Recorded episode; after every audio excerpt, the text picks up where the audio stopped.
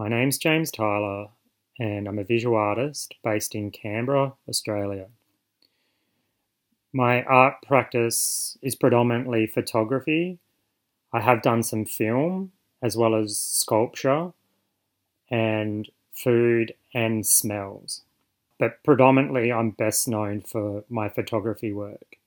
So, my photography fits into two areas uh, 19th century photographic processes, so daguerreotype, wet plate, and UV paper processes from the 19th century.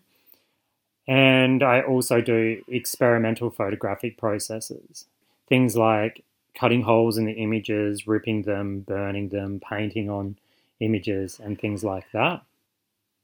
Most of the themes that I look at in my photography look at Australian history, predominantly uh, the 19th century, around the time of photography, but looking at the British colonisation of Australia and its effects both on Aboriginal people and the environment.